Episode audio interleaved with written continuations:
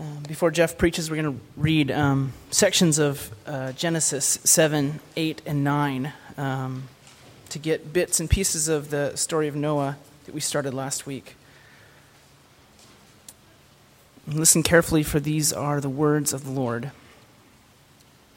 Genesis 7, verses 22 through chapter 8, verse 1.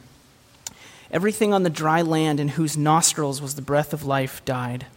He blotted out every living thing that was on the face of the ground man and animals and creeping things and birds of the heavens. They were blotted out from the earth. Only Noah was left, and those who were with him in the ark. And the wa- waters prevailed on the earth 150 days. But God remembered Noah and all the beasts and all the livestock that were with him in the ark. And God made a wind blow over the earth, and the waters subsided. Chapter 8, verses 14 through 18. In the second month, on the 27th day of the month, the earth had dried out.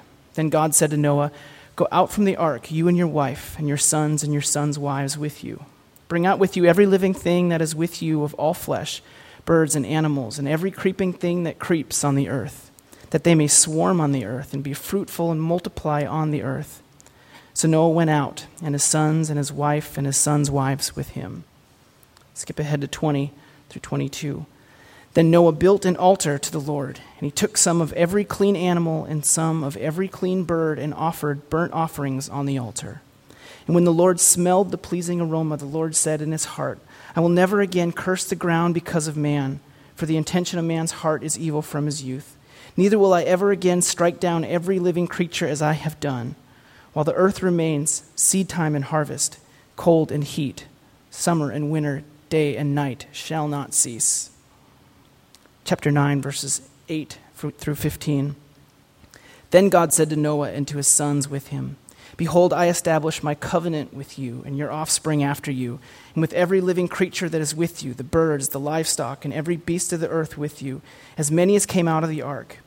It is for every beast of the earth. I establish my covenant with you that never again shall all flesh be cut off by the waters of the flood, and never again shall there be a flood to destroy the earth.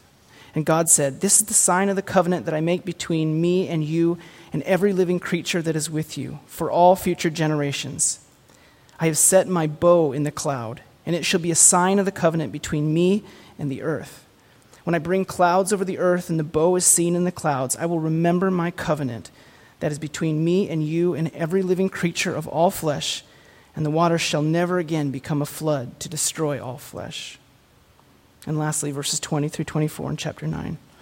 Noah began to be a man of the soil, and he planted a vineyard. He drank of the wine and became drunk and lay uncovered in his tent. And Ham, the father of Canaan, saw the nakedness of his father and told his two brothers outside. Then Shem and Japheth took a garment, laid it on their shoulders, and walked backward and covered the nakedness of their father. Their faces were turned backward, and they did not see their father's nakedness. This is the word of the Lord.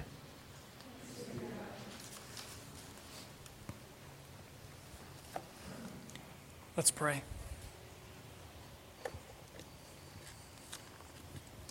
God, I thank you for your word. I thank you that we can spend time learning about you, and more than that, knowing you.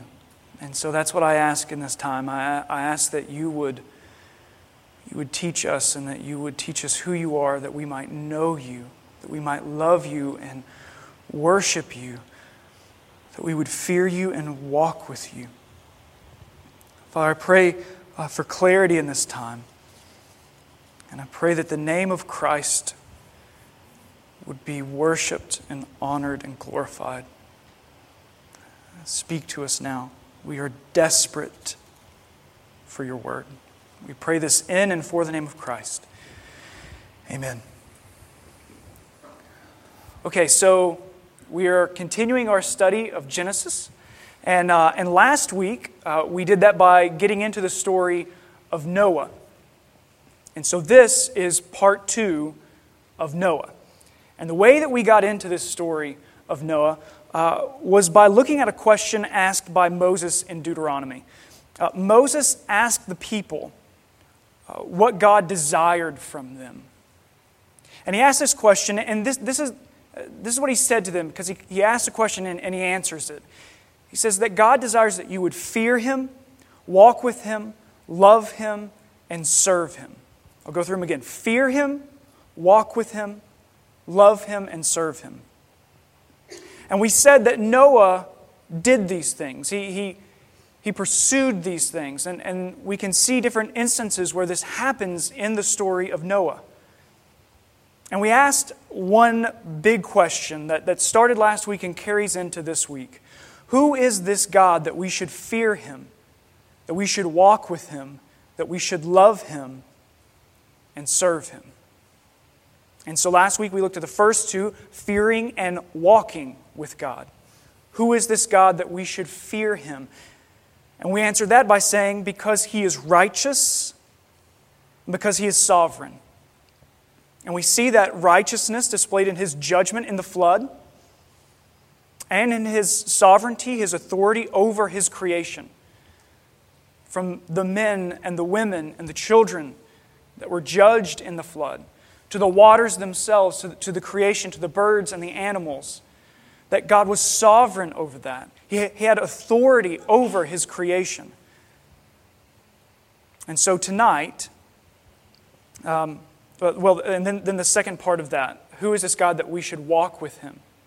We should walk with him because he is supreme, he is over all, and he is perfect.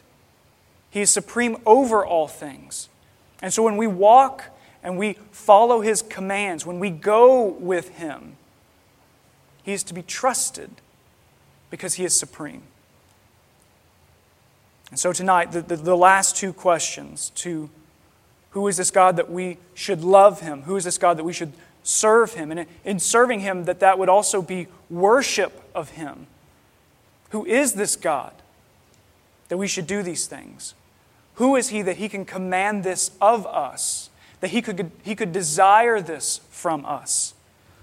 To love him and to serve him.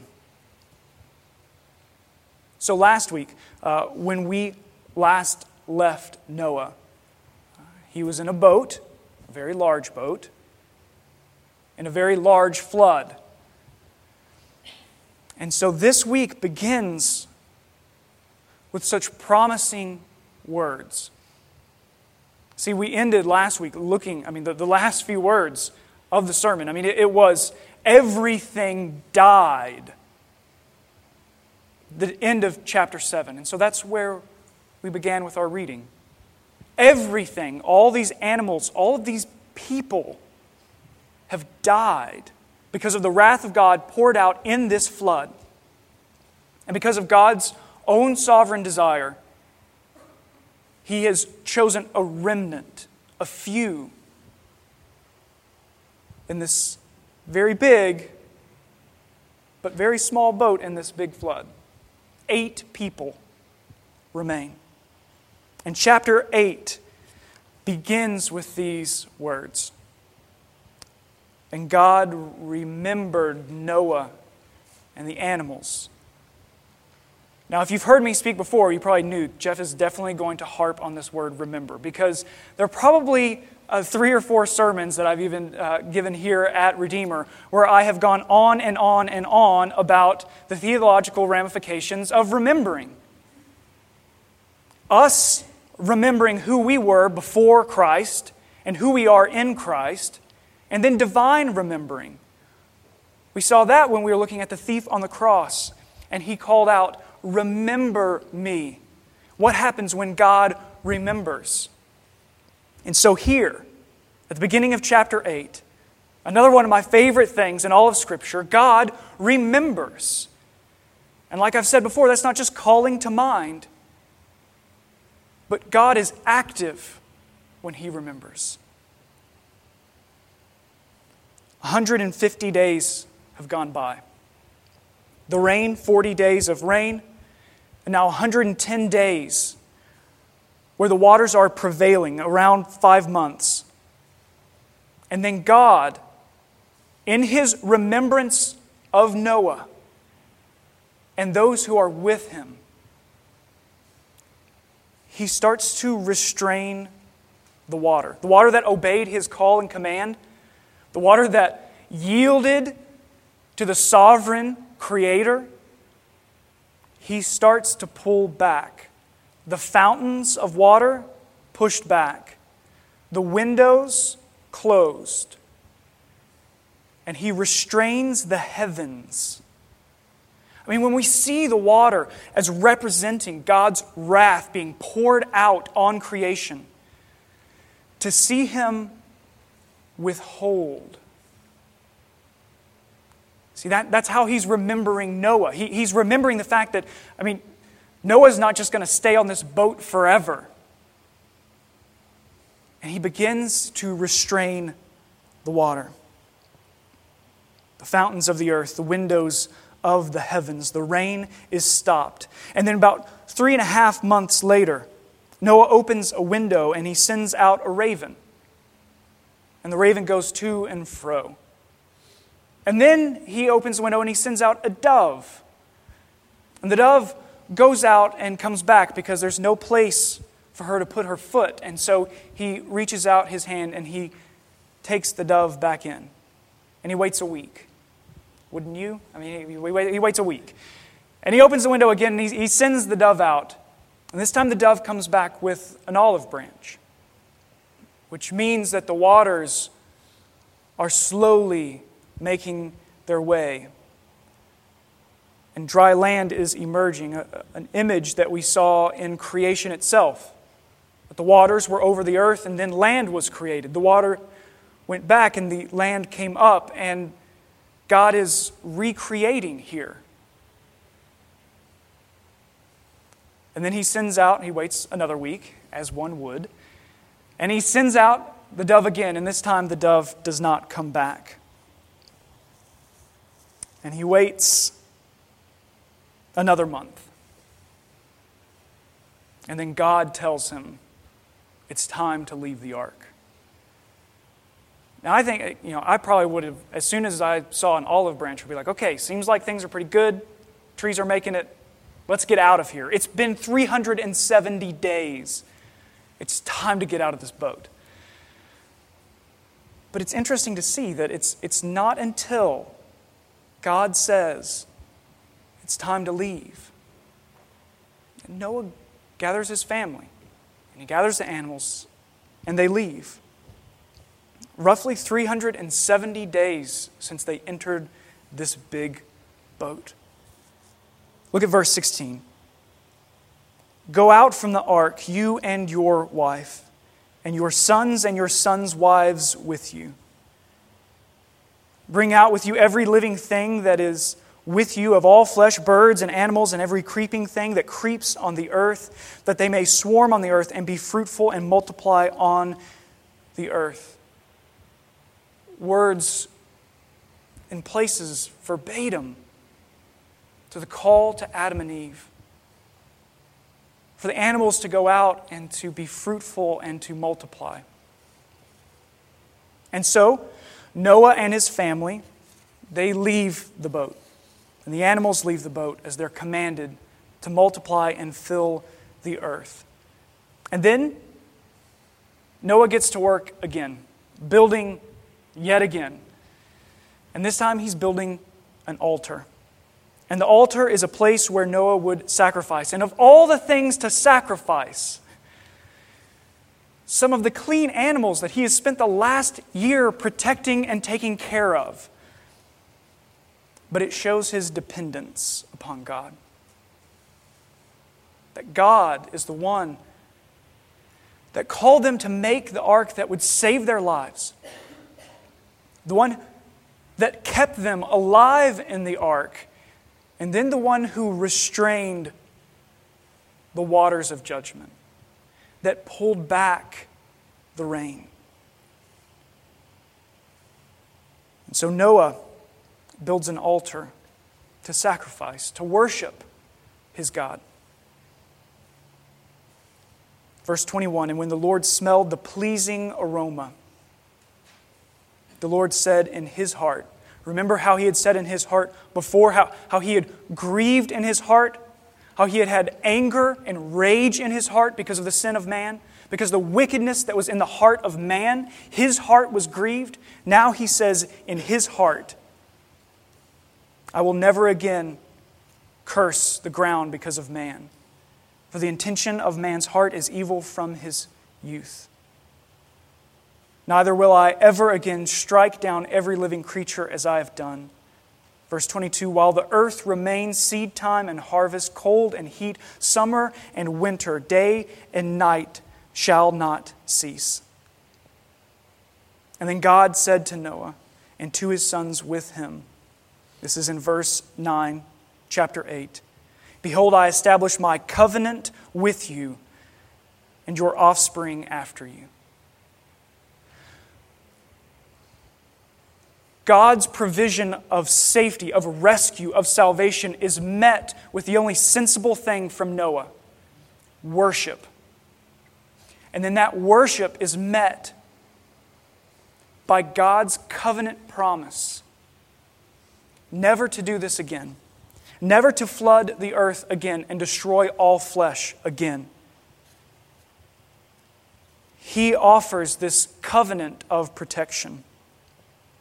He renews his blessing in verse 21, and we see that kind of mirrored again in chapter 9, 1 through 7. And then he promises that he'll never do this again. We see this in verse 22 of chapter 8, and then mirrored in the lengthier passage of chapter 9, 8 through 17. We get this repetition a lot uh, in, in the Pentateuch and just in, in Jewish writings. The, this repetition, repetition, repetition. That's why we had to kind of go from different segments of the story in our reading of the text because there's so much repetition in their literature. But, but this is the promise that he's making that he will never again do this this pouring out of his wrath on all of humanity. And so again, we are faced with this question of who is this God? Who is this God that we should love him? And we answer it by this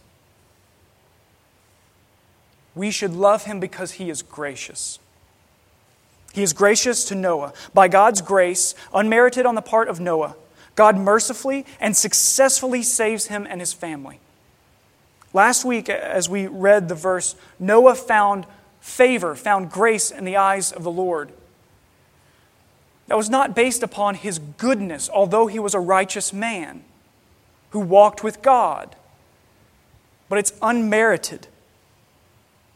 You know, even as we see later, this bizarre scene of Noah getting drunk and then laying naked in a tent and, and his son finding him and, and, and all, all that happens there.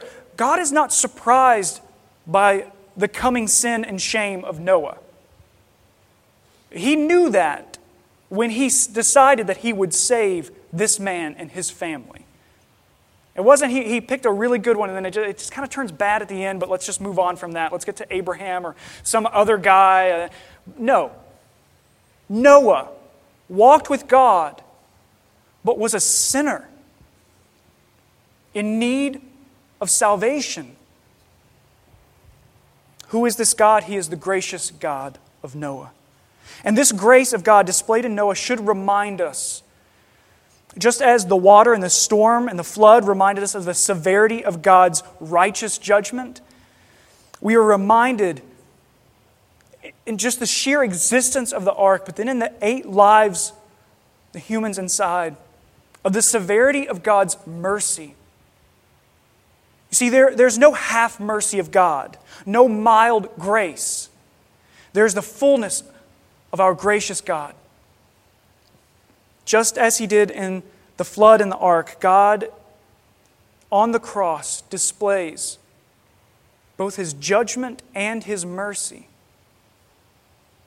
You see, this is the thing that, that, that we just can't wrap our heads around. The cross, the supreme place of his severe judgment and his severe mercy.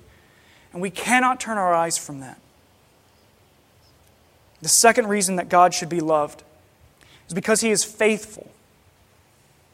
God made a covenant to Adam. Chapter 3, verse 16. This covenant that, that was a promise that one would come, an offspring would come, that would crush the head of the serpent.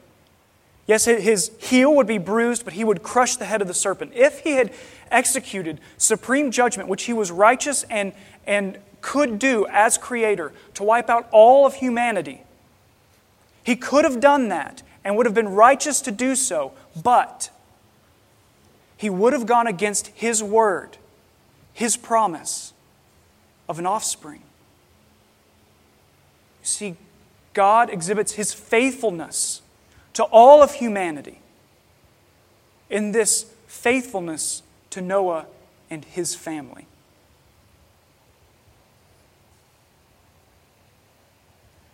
See, we need God to be faithful.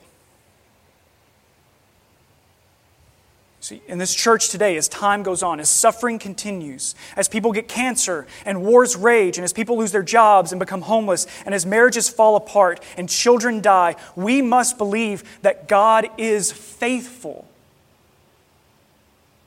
We must believe that His covenants stand still. We need a God who is faithful because ultimately, no one else is. And so we have to lean upon His covenants. Why should we love Him? Because He is gracious and because He is faithful. And the last part of the question, based on, on that verse in Deuteronomy, it's, it's chapter 10, verses 12 and 13.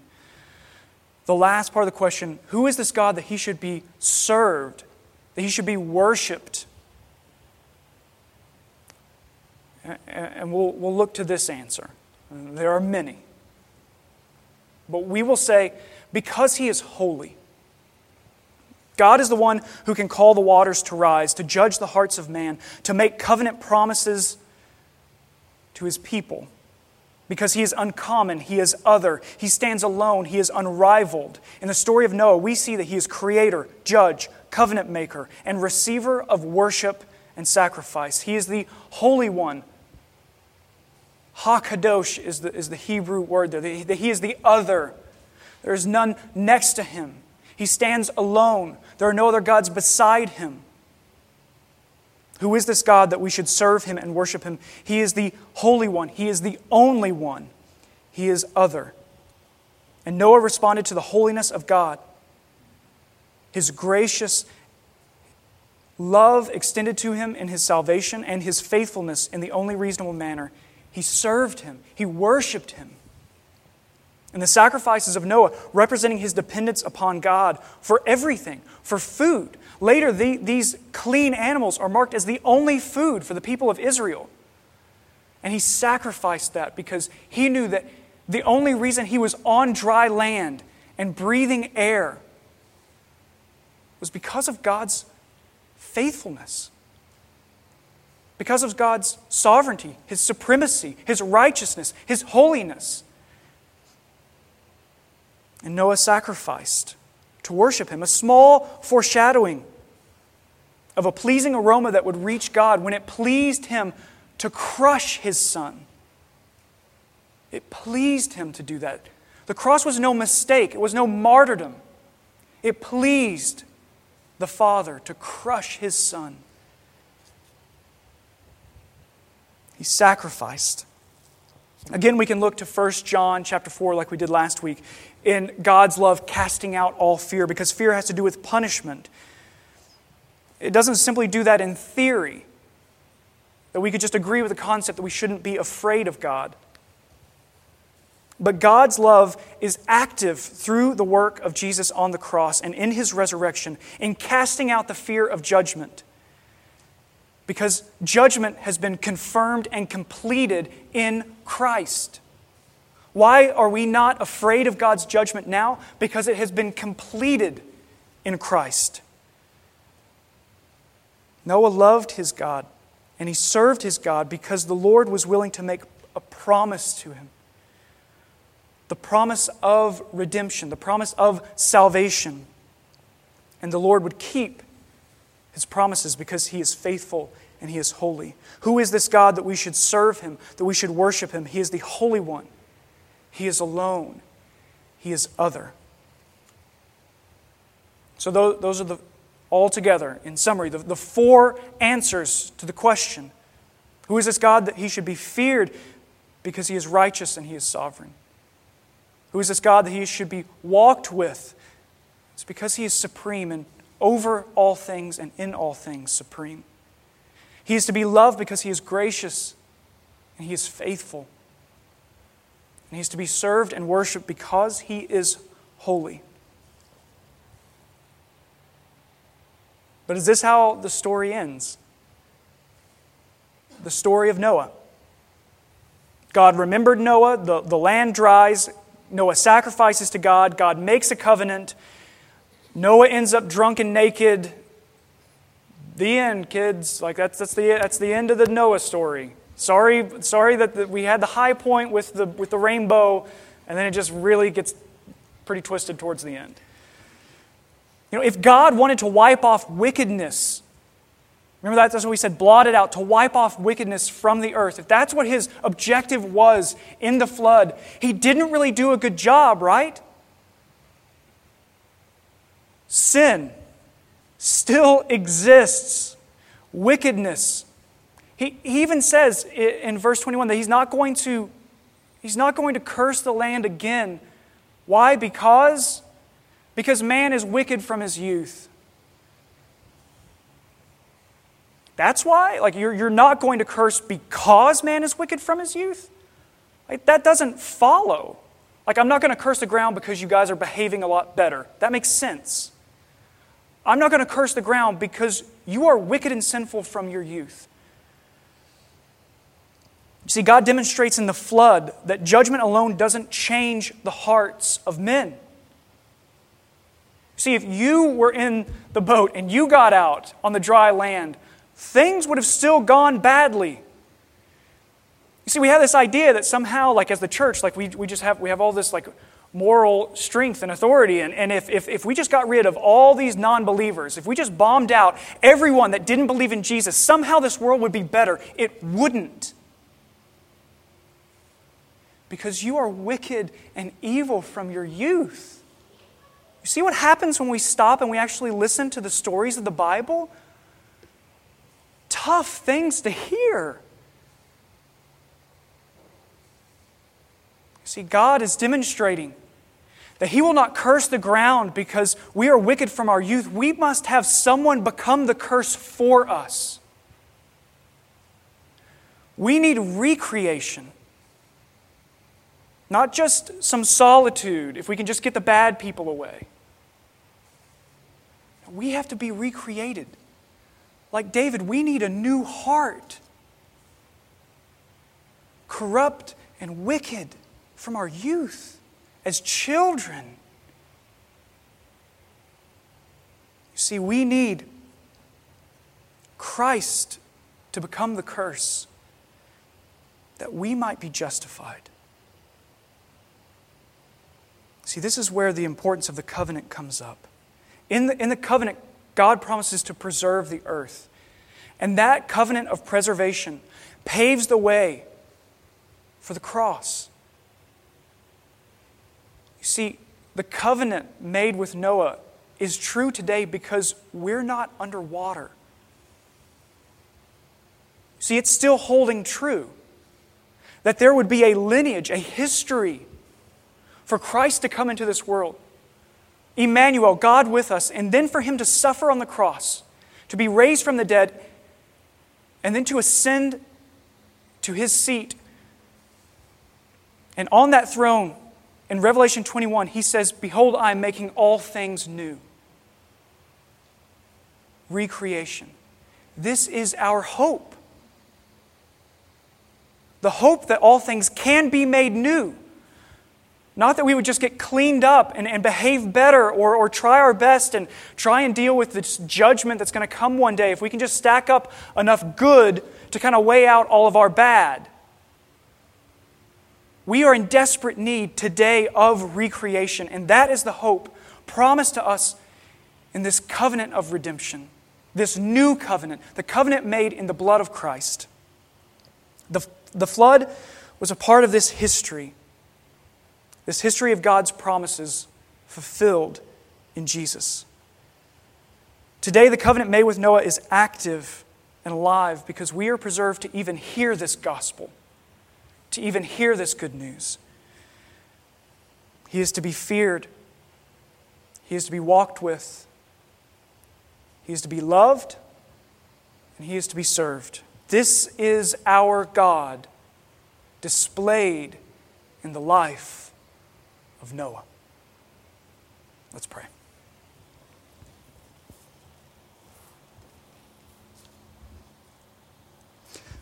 God, sometimes it's, it's difficult to go from talking about you uh, to talking to you.